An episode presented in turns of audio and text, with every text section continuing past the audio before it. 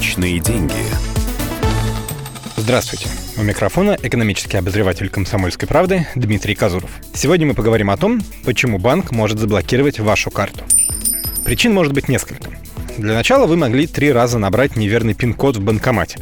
Тогда карта заблокировалась автоматически. Как правило, она снова становится доступной через сутки. Но в некоторых банках блокируют навсегда, и тогда придется выпускать новую. Вторая возможная причина – банк заподозрил мошенничество. В таком случае с вами свяжется менеджер, чтобы уточнить, вы ли проводите операцию. После звонка с сообщением о подозрительном переводе поблагодарите клерка и скажите, что перезвоните через минуту. Мошенники умеют подделывать официальные телефонные номера банков, так что лучше набрать номер горячей линии самому. Пара минут тут ничего не решит. Пока карта заблокирована, ваши деньги с нее никуда не денутся. Подозрения у банка могут вызвать любые нехарактерные для вас платежи. Например, с карты переводят крупную сумму денег или делают перевод глубокой ночью.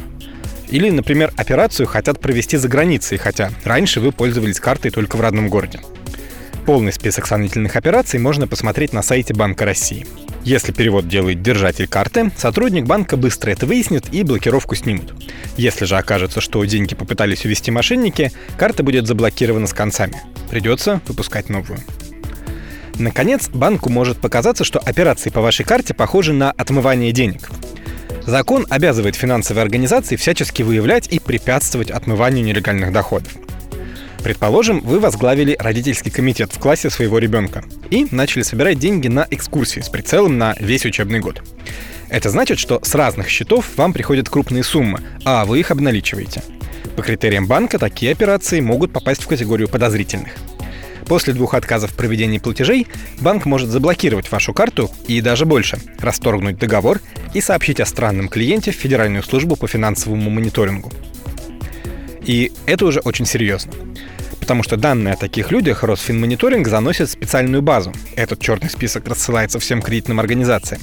Есть риск получить отворот-поворот во многих, а то и во всех банках. Если такое случилось, уточните у вашего банка, почему он принял решение о блокировке – Финансовая организация обязана это сделать. Уверены, что ничего не нарушали? Тогда объясните банку, что это были за платежи. Если аргументы действия не возымели, стоит обратиться в межведомственную комиссию при Банке России. Она как раз рассматривает подобные спорные случаи.